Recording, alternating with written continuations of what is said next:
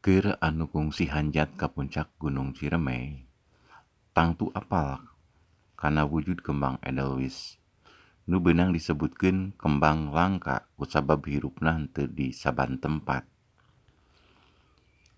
Aya opat jenis Edelweiss anu hirup di kawasan puncak Gunung Ciremai nyaeta jenis Anaphalis japanica Anaphalis piscida Anaphalis longifolia jeung Anaphalis maxima.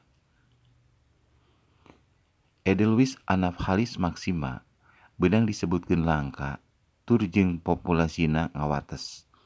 Benang disebutkan unik kusabab saukur ayat di Gunung Ciremai. Beda jeung jenis-jenis Edelweiss sejena, anu meh aya di sakumna gunung khususna nu aya di Pulau Jawa.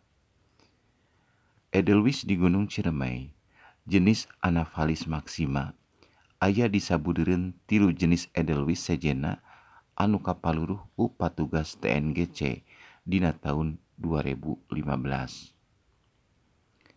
Edelweiss di Gunung Ciremai miboga kaistimewaan batan edelweiss di Gunung Sejena khususna anu aya di Pulau Jawa.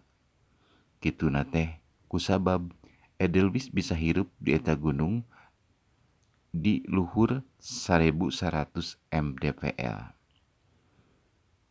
Beda jeung edelweiss di gunung sejen nu biasana bisa hirup dina katinggian antara 2000 nepi ka 3000 mdpl.